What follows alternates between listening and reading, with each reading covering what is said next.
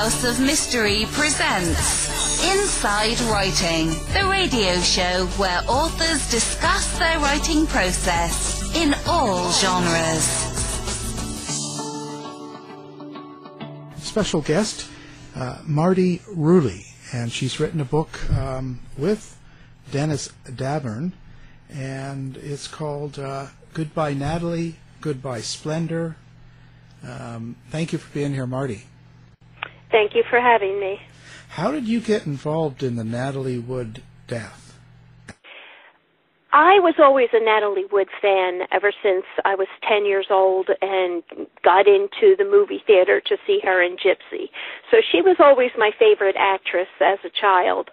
And then my friend Dennis Davern, who I met when I was a teenager, after he got out of the Navy, he worked at a marina in Florida, uh, and they took this 60 foot sport fisherman boat to California to sell. And Dennis was one of the crew members who took the boat to California. And at that time, Robert Wagner and Natalie Wood were yacht shopping and they happened to really like this boat after they arrived in California and they purchased it and they hired Dennis as their captain. And I was Dennis was like a family friend. We had um been together for years as friends and so my one of my best friends started working for my favorite actress and he would tell me things about the couple. Not nothing. You know just some personal things about them their favorite ice cream and what they like to do on weekends. And it was just real nice having my friend work for such a famous couple because Robert Wagner and Natalie Wood were married twice and they were the couple of Hollywood. They were the um you know Brad Pitt and Angelina of their time. And but they had a troubled marriage. They were divorced and then remarried, and in their second marriage, it was a very happy marriage. But Robert Wagner's jealousies of Natalie, and not only of her co stars, but of her status in the business. Natalie was a mega superstar from a child actress on to an adult actress.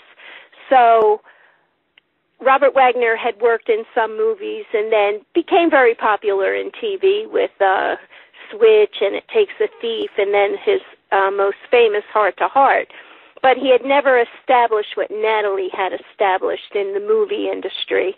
So I just had this um, information about Natalie and Robert Wagner through my friend who worked for them. He was their captain for about seven years and ended up in the middle of one of the largest mysteries in Hollywood history, which was Natalie Wood's death. And Dennis saw much, much more than he ever told in the beginning, and that's because he was told to never talk about what really happened. But it worked on his conscience, and he called me, his friend, I worked for a newspaper, but he trusted I would not do anything with the information.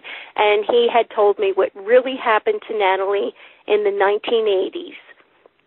I wanted the Los Angeles County Sheriff's Department to get involved back then, but it was a closed case and they would not listen to me. They would not talk with Dennis again. They just were content to keep the case closed.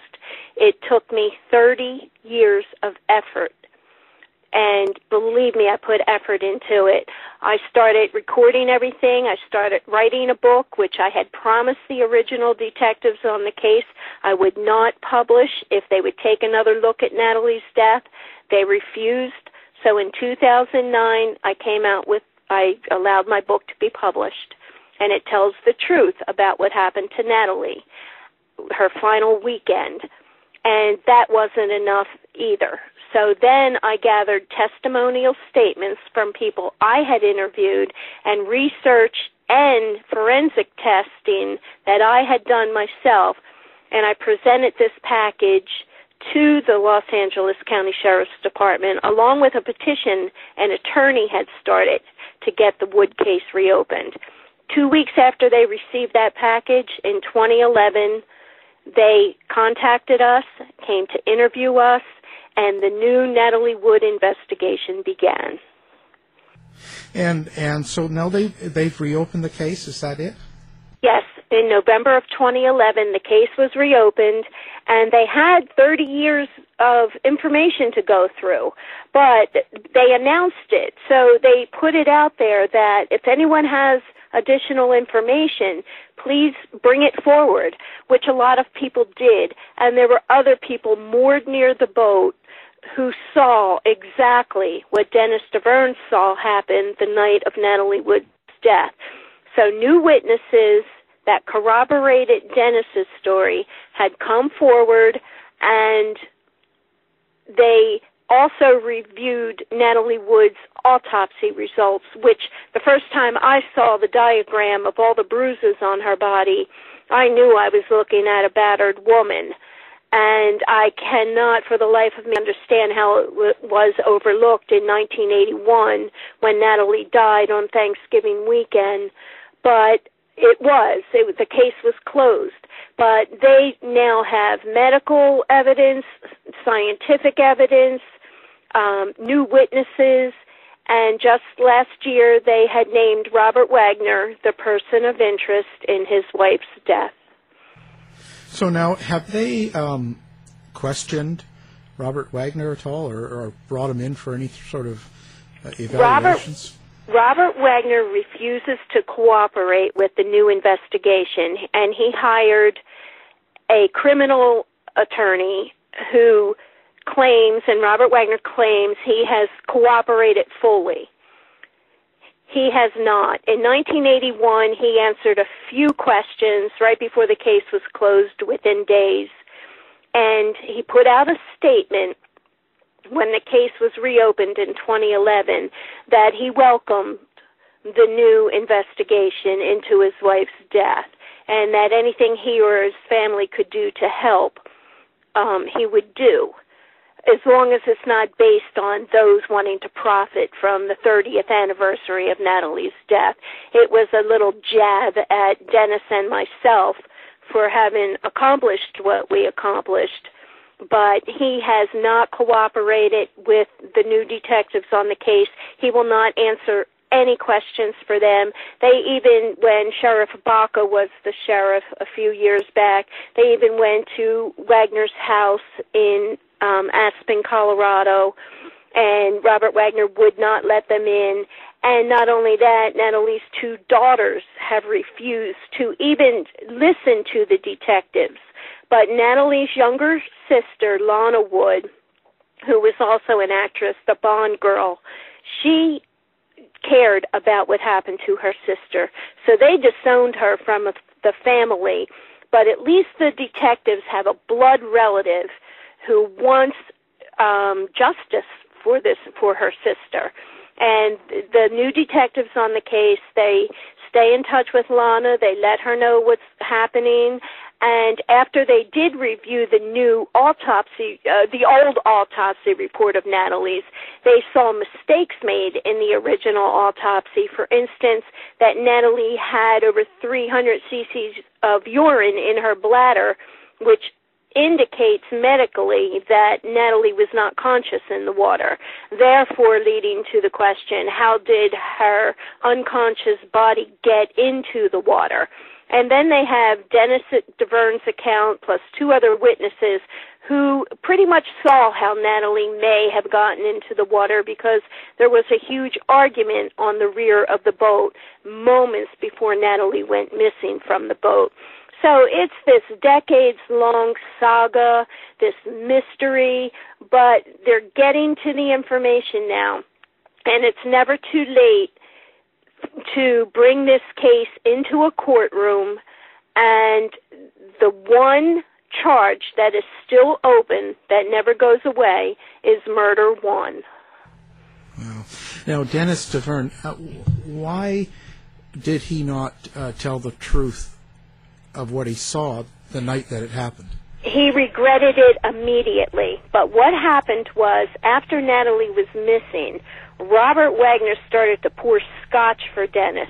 And Dennis became very nervous and you know, he knew something terrible had happened. He wasn't quite sure. you know, he was still, they had all been drinking out to dinner. Christopher Walken was the only other guest on board. That was Natalie's co-star in Brainstorm. And Christopher was already in his cabin asleep when everything went down. And Dennis was told by Robert Wagner, here's what we're going to say. We don't know what happened to Natalie. She took the dinghy and we're waiting for her to return. And it took hours before they called for help. And Dennis had pleaded with Robert Wagner to turn on the searchlight, which could see for a half a mile in the area. Robert Wagner refused. This is his wife missing at sea, but um, he refused to put on a searchlight. Dennis said, "Why don't you call for help?" He refused to call for help. Dennis became Dennis was very young at this time. You, you know, he was uh in his 20s, but um a young 20s. He he was up against some pretty heavy duty people.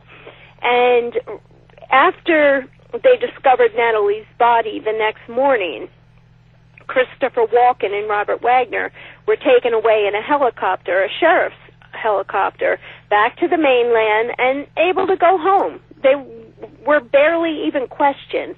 Robert Wagner left Dennis to identify Natalie Wood's body. That's how close Dennis was with Natalie. But um he was told by Robert Wagner, say nothing. We'll have an attorney for you lined up when you get back to the mainland. Which, when Dennis later that afternoon was taken directly to Robert Wagner's house, so Dennis was standing in Robert Wagner's bedroom and told by an attorney who Dennis knew was once connected with the mob to not say anything and that another lawyer would have paperwork ready for Dennis to sign the next day, which is what happened. And then Robert Wagner kept Dennis at his house for close to a year and kept a good eye on him. So Dennis feared for his life and death threats did come his way. As soon as he was able to break away from California, that's when he contacted me and said he wanted to do something. He wanted to go to the authorities. But by that time, the authorities would not listen to him. So for all the times we are asked, why did you wait 30 years? The answer is that we did not wait 30 years. The authorities waited 30 years. The media waited 30 years the mystery of Natalie's death festered in the news. Um, people, you know, that suspected things. There was a lot of mystery surrounding Natalie's death. But had the authorities listened to Dennis in the 1980s, that mystery may have been solved a long time ago. So now, did RJ and um, Natalie have a lot of physical fights? Was was that something Dennis could talk about? No, they didn't. Dennis saw a very happy couple. You know, when they were married the first time around, there's a lot of information about that marriage out there now. And I've had so many conversations with Natalie Wood's sister, Lana Wood. But apparently, the first marriage broke up because uh, Natalie had caught RJ, Robert Wagner's nickname, um, supposedly in a compromising position with another man. She went running home and never went back to him. She just could not reconcile that um trust that that betrayal that she felt. And Robert Wagner, he let it Natalie take the brunt for that, that she had fallen in love with Warren Beatty, her co-star in Splendor in the Grass, but that relationship hadn't started until Natalie and RJ were separated for a, a long time. And then they both re- divorced and they both married someone else and they each had a daughter.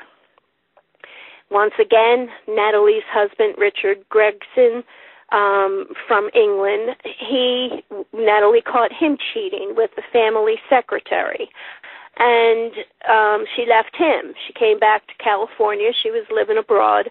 She came back to California, and she divorced Richard Gregson. But when she got back, she bumped into R.J. again, and at a party, and they reconciled. and they remarried in 1972.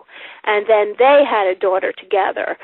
Robert Wagner's marriage to Marion Marshall, who he had the daughter Katie with, that marriage had ended before they met up again, Natalie and RJ, in 1972. So they had a history, but in 1972, they wanted to they were the couple of hollywood you know the in the parades uh, they were the um they they did things together they b- both had uh natalie and then RJ and Natalie had another daughter, Courtney, who was born in 1974. Natalie kind of gave up her career for a little while for motherhood. She loved her daughters. But what happened was you know, she had acted since she was a child. She was getting offers a lot of the time for different movies, and she accepted one, and that was Brainstorm. And Robert Wagner was so upset with her because I guess he wanted to be the breadwinner this time around. And that's when some trouble started, when Natalie decided to go away on location. And he was he just wanted her home. He and and you don't marry a movie star like Natalie and expect her to just want to stay home. Although Natalie loved motherhood and and loved being home she still wanted her career and that's when trouble started in their marriage. And that's when Dennis didn't see them too much. And Robert Wagner told Dennis he was going to fly to North Carolina where Natalie was filming on location because Robert Wagner was sure she was having an affair and he wanted to catch her. But he visited her and came back and everything seemed fine. And then after Brainstorm was finished on location filming, Natalie and Christopher Walken still had a couple of studio scenes to do in Hollywood. So Natalie was home for the Thanksgiving weekend and she invited Christopher Walken aboard their boat. It's what RJ and Natalie always did. When they had co-stars, they invited them aboard the boat. There, Sean Connery was aboard the boat when Natalie made Meteor with him. Uh, George Segal when she made Last Married Couple in America. Uh, George Segal was on the boat a lot. So RJ always had his fr- friends and co-stars aboard the boat. This was nothing unusual, but this bo- bothered Robert Wagner Christopher Walken was the up and coming star um, of Hollywood. He was a New York based actor with a um, just a quirkiness about him, a, a new feeling about him that Hollywood loved. And Natalie was thrilled to be working with him. She had no just desire to you know flaunt her co-star in front of RJ. She simply uh, invited him aboard the boat to do what they always did. And it was a holiday weekend. They were going she wanted to get some early Christmas shopping done. They left on Black Friday for the cruise. It was a rainy, miserable weekend. But Natalie insisted on still going. So they went to Catalina Island, and that's when all hell broke loose. So RJ was jealous of Christopher Walken yes. being on. He was really worried about that. He was very worried about it, and he was probably jealous, thinking that you know he's this younger, um, up and coming Hollywood star. He was probably jealous of Walken's instant um career um Walken had won the Oscar for uh the Deer Hunter just a year before uh that he started working with Natalie on Brainstorm. So Robert Wagner was probably jealous of Christopher Walken himself and then probably jealous because he was making a movie with his wife and uh, and and you just oh, there were instances in their lives in their marriage where RJ had become jealous of other co-stars William Devane when Natalie made From Here to Eternity. And um there had been episodes. One time someone made a comment to Natalie at the Polo Lounge and RJ punched the person. Uh so there had been times where um there was a history here of RJ's jealousy. But He had a temper. Yes, he did. And Natalie didn't like it, and it seemed to happen when he overdrank. And she was not happy with the way RJ had been drinking that past year.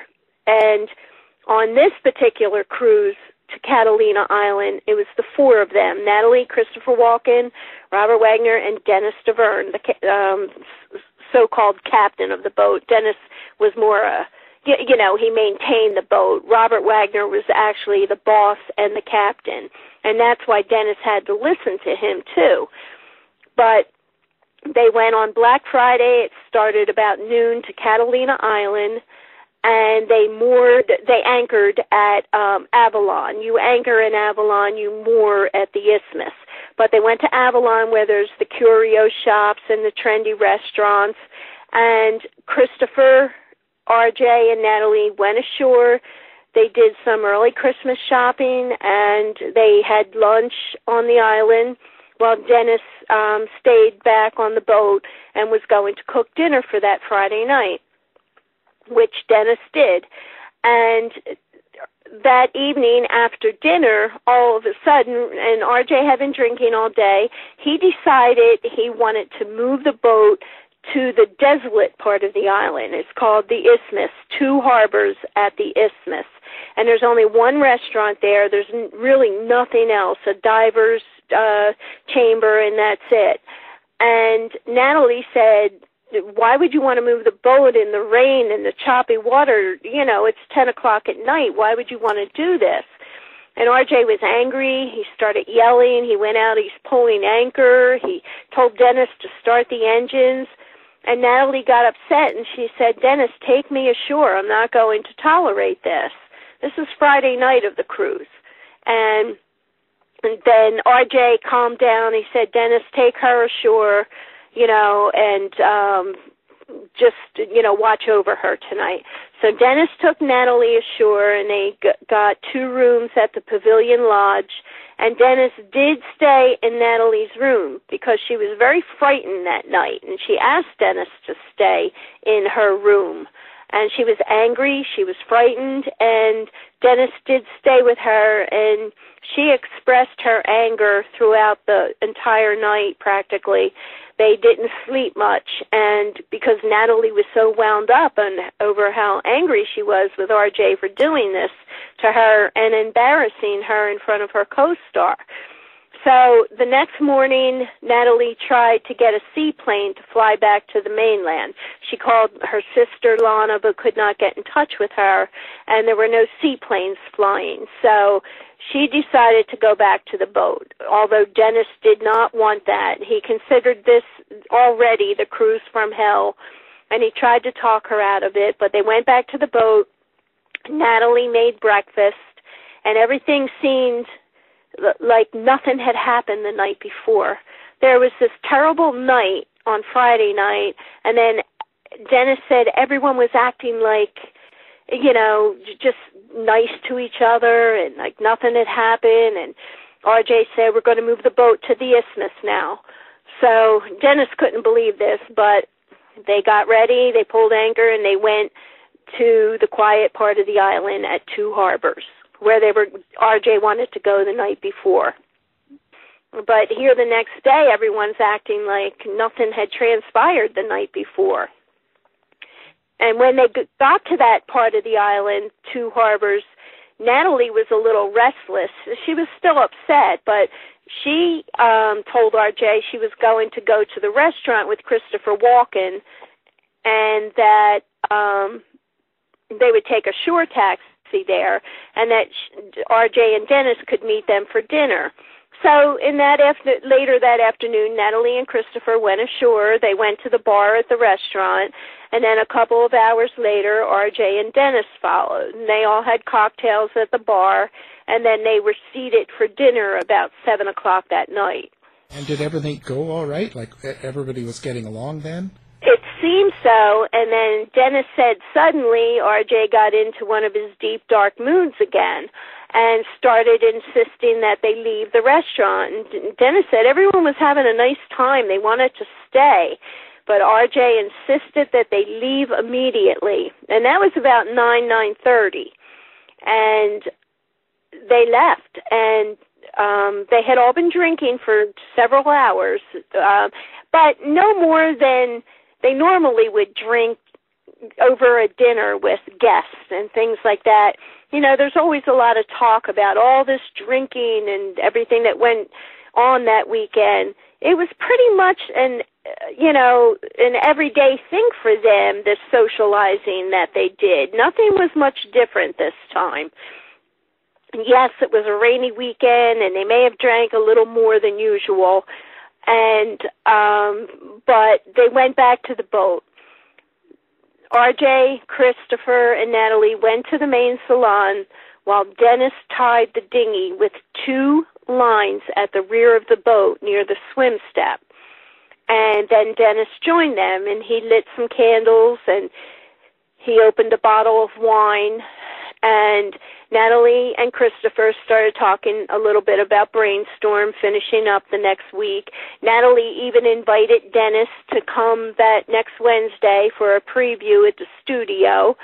And then suddenly, RJ picked up the wine bottle that was still filled with wine and smashed it as hard as he could against the coffee table and he screamed at uh Christopher, "What do you want to do? Do you want to f my wife? Is that what you want?" And Christopher was so stunned his hands started shaking. He stood up, he stepped outside for a minute, then he came back in and went directly to his cabin. Natalie was so humiliated. She was horrified. She said, "RJ, I will not stand for this. This is it. I I can't believe what you just did." And she went below to the master stateroom, which is near the rear of the boat. Now, when I say went below, that's really only three steps away from the main salon. You know, you open a door and you step down, you're into the master stateroom. And then RJ just hung his head he he knew the repercussions of what he had just done. He was he felt terrible, but Dennis said maybe you should go apologize to Natalie. Maybe that wasn't the best advice, but Dennis couldn't think of anything else to say because Natalie was so mad when RJ did go to the stateroom to apologize. Maybe he was going to apologize to Natalie you know, she let him know how horrible what he had done was. And then the arguing started, and it was loud yelling and screaming and things being thrown around. So Dennis knocked on the stateroom door, and RJ opened it a few inches. He kind of wedged himself between the door, and he told Dennis to go away, to mind his own business but Dennis was so upset, and he had never seen anything like this from this couple before. And he wanted to protect them. He had grown to love this couple. He was like a family member to them. He always went to their home for parties, for he handled all their personal cruises. He lived aboard the Splendour. So anyway, he um went up to the bridge. Dennis he just couldn't just leave Natalie, you know, in in this whole situation. So he went up to the bridge right above the stateroom, and then he heard things flying around the room. It sounded like people being, you know, someone being slammed up against the wall. Some things flying, like maybe a can of um hairspray or a, per- a bottle of perfume or something like that. And then he, uh, so Dennis turned on the music. He thought, well, at least maybe I'll try to drown out the yelling so people on other boats don't hear them and they don't think that I'm up here eavesdropping. But Dennis was scared. And then the argument broke out to the back deck. And Dennis, he just couldn't believe that. And he, you know, he turned the music up a little more and he looked out. He saw them arguing on the back deck. And then he stepped back because, again, he didn't want them to think he was watching everything. But he never thought there wouldn't be a tomorrow for either one involved.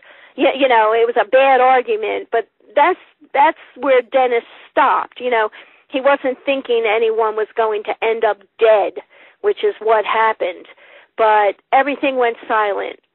So Dennis turned off the music. He didn't hear anything and he waited a few minutes and then he went to the rear deck and there stood RJ disheveled, nervous, shaking, and he told Dennis, Natalie's missing. Go search the boat for her. And so Dennis is like, whoa, did she come, you know, underneath me while I was up on the bridge and maybe go to my quarters, which were far, far forward, as far in the front of the boat as you can get. But it's only a 60 foot boat. So Dennis, he couldn't make sense of anything at this point, but he wanted to check the boat. So he went to check the boat he really expected to see Natalie maybe sitting in his cabin, but she wasn't there. He checked Christopher's room, and Christopher, Dennis says, seemed to be asleep. And so Dennis just shut Christopher's door, and then he went back to RJ, and RJ told him the dinghy's gone too. She must have taken the dinghy. Now, Dennis knows that Natalie didn't even know how to operate the dinghy. And he also knew that Natalie was deathly afraid of water. Natalie told the world she was deathly afraid of water. So none of this made sense to Dennis. And sometimes people say, well, right then and there, why didn't he override Wagner? And you know that that's easy to say when you're not in this horrible situation happening. You know what was Dennis supposed to do? Knock knock out Robert Wagner, and then what? Natalie? Maybe this was such a freak weekend maybe she would return and then, and then Dennis is in trouble for harming Robert Wagner. Dennis didn't know what to do, but he insisted we turn on the searchlight right now, RJ. And RJ said, no, no, let's go up to the uh, wheelhouse. They went to the wheelhouse and RJ started pouring Dennis alcohol, scotch, wine, and then Dennis became very afraid. You know, he had spent the night with Natalie Wood the night before on the island in a hotel room together. Um, you know, he really started wondering, is he going to get rid of me too and make it look like, you know, there was something between me and Natalie? It, this this was a terrible situation. So Dennis went along with the program, hoping, praying that Natalie was in the dinghy and just out there floating, you know, and that they would find her. Um, Dennis did not know Natalie was probably already dead at that time. So two and a half hours passed, and then Dennis said, RJ, we have to call somebody. And RJ got on the phone and he called the restaurant.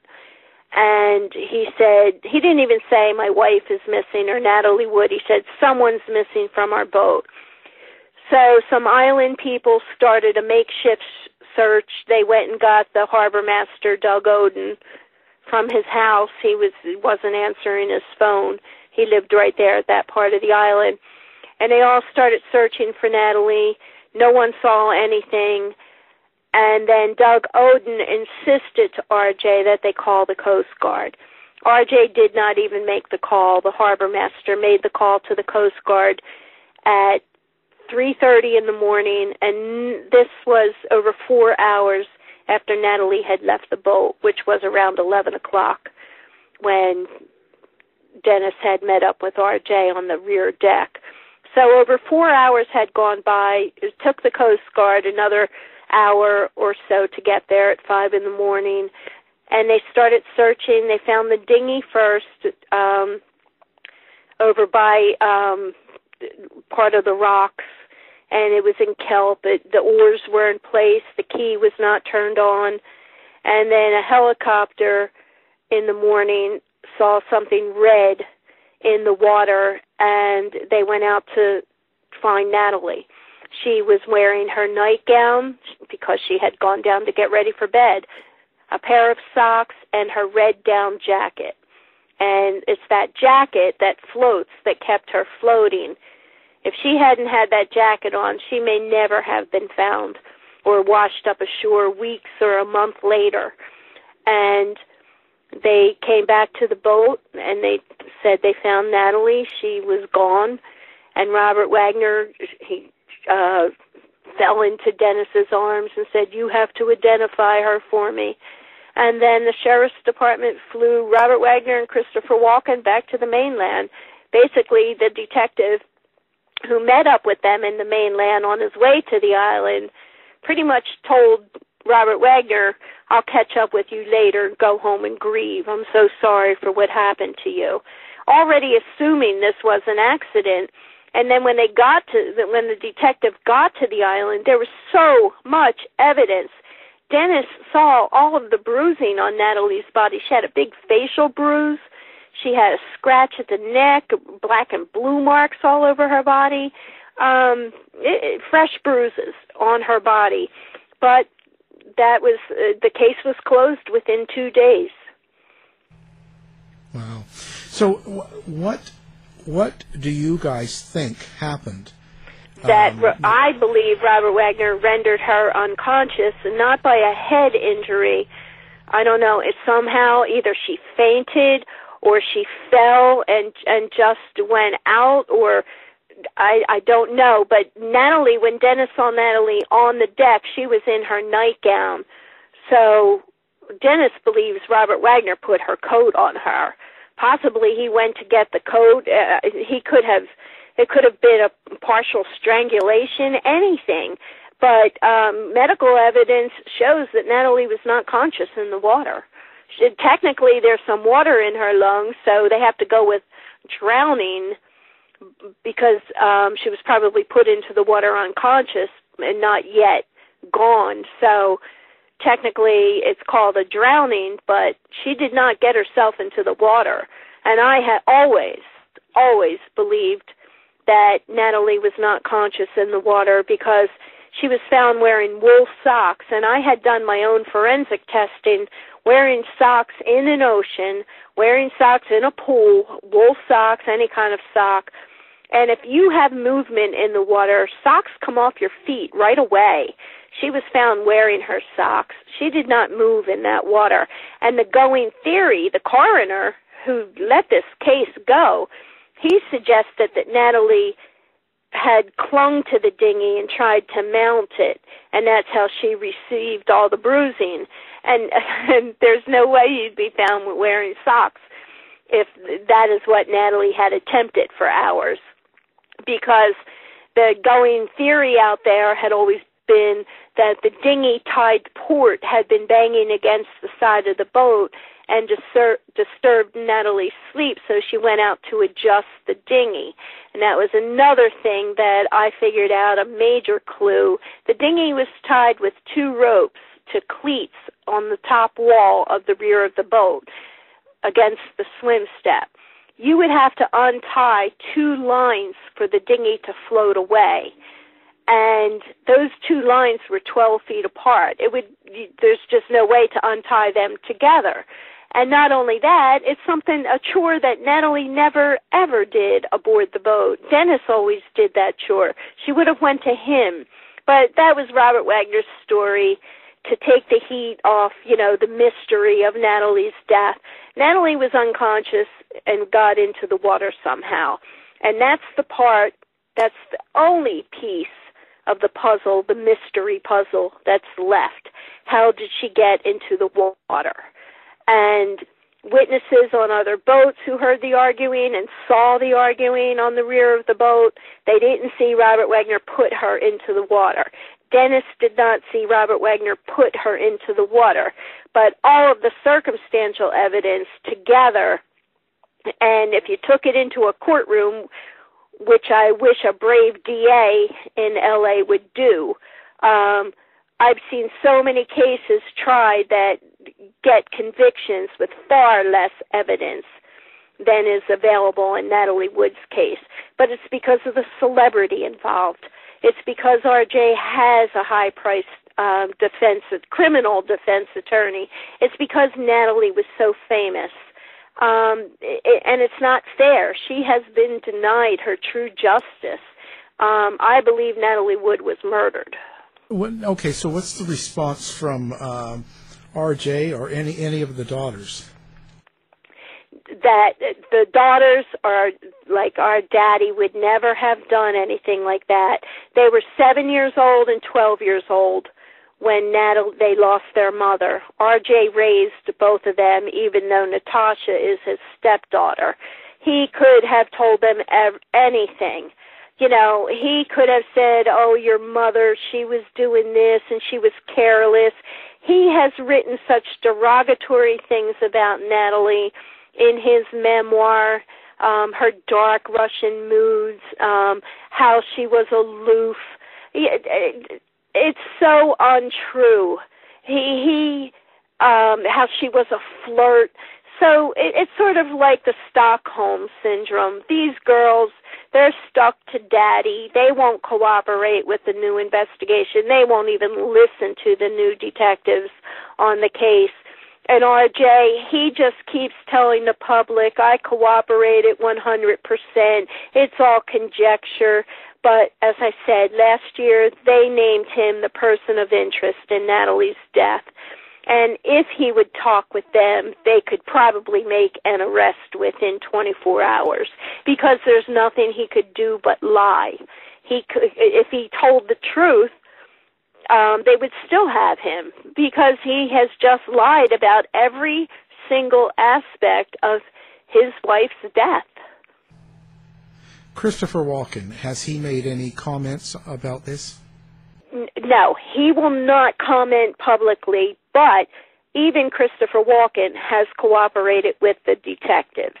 He was arrogant about it. Um, he did not want to have to go through it. He, you know, hired an attorney also but he did talk with them. At least he cooperated. Everyone has cooperated. They gave Dennis Davern an all day long polygraph and character test that Dennis passed with flying colors. Robert Wagner won't even answer their phone call. But Dennis has been polygraph tested. Christopher Walken cooperated. Witnesses have come forward with what they saw and heard. But the one person who claimed all of these decades that no one knows what happened to my wife won't even let the detectives tell him what may have happened to his wife. you know, it it's it, it speaks for itself. It, you know, his distance speaks for itself. What do you hope people get out of reading the book? Well, at least the truth about Natalie's death. Natalie Wood did not get drunk and fall off of a boat. And because of her celebrity, it's she's denied justice. And justice denied for one is justice denied for all. In other words, if this had happened to a regular Joe and his wife anywhere in our country, that guy would be behind bars. How is this fair to the average everyday person living in our our world in our country? It's it's and Natalie Wood to to have her death this incredible actress this beautiful woman to have this death linger over her legacy she deserves the truth Every, anyone deserves the truth attached to their legacy their death um and the mystery, the media, everyone that has been on this for decades. The truth is there. And you, you have, you know, your classic case here husband harms wife, and you have witnesses. Why? How could this case not be in a courtroom? And that is why, um, you know, my book, Goodbye Natalie tells what happened the weekend Natalie died. And it's an interesting story about a young Cavalier guy gets out of the Navy, becomes to work for this famous, ultra famous couple, and then experiences this horrible weekend. But so much more information has come out since the case was reopened. So I, which I've been recording also, and I hope to publish one final book, which will be the final answer to Natalie Wood's death. So at least the truth is there for all time. Um, for this incredible woman who deserves it, and the truth is attached to her legacy. And the new book will pick up where the, you know, the old one left off in trying to get the case reopened. And how's Dennis doing? Is he um, is he going to get out and publicize this as well, or is he? No, this is just the, you know all of my research and having you know been a part of the new investigation since 2011, and just all the things that have come out since, and it would just be to have the truth attached to Natalie's legacy. Um, Dennis was part of the first book because it, it definitely had to include his account of what happened that weekend, Natalie's final weekend, and um, I just want to finish this uh, saga, this mystery. There is no mystery anymore. And the sad part is there's enough evidence, even though no one saw him put her into the water, that Natalie was put into the water. And it sure wasn't Dennis who did it, and it sure wasn't Christopher Walken who did it. So now, um, of course, the book's available everywhere. Uh, do you have a website? Uh, no, I don't. I have a blog, Marti Rulli at blogspot.com, but I'm more active on Facebook with a Natalie Wood homicide case page. So that's available. That's where all the updates are usually put at the Natalie Wood homicide case page. Well, fantastic. Well, again, uh, thank you for, for taking the time to talk about your book and being on the show. Well, thank you for having me. To find out more about our show, guests, or to listen to past shows from our archive, please go to www.houseofmysteryradio.com. The mission has been completed. The end! By George, he's got it! It is the end! I'll see you. If you're lying to me, I'll be back. This has been a production of Something Weird Media.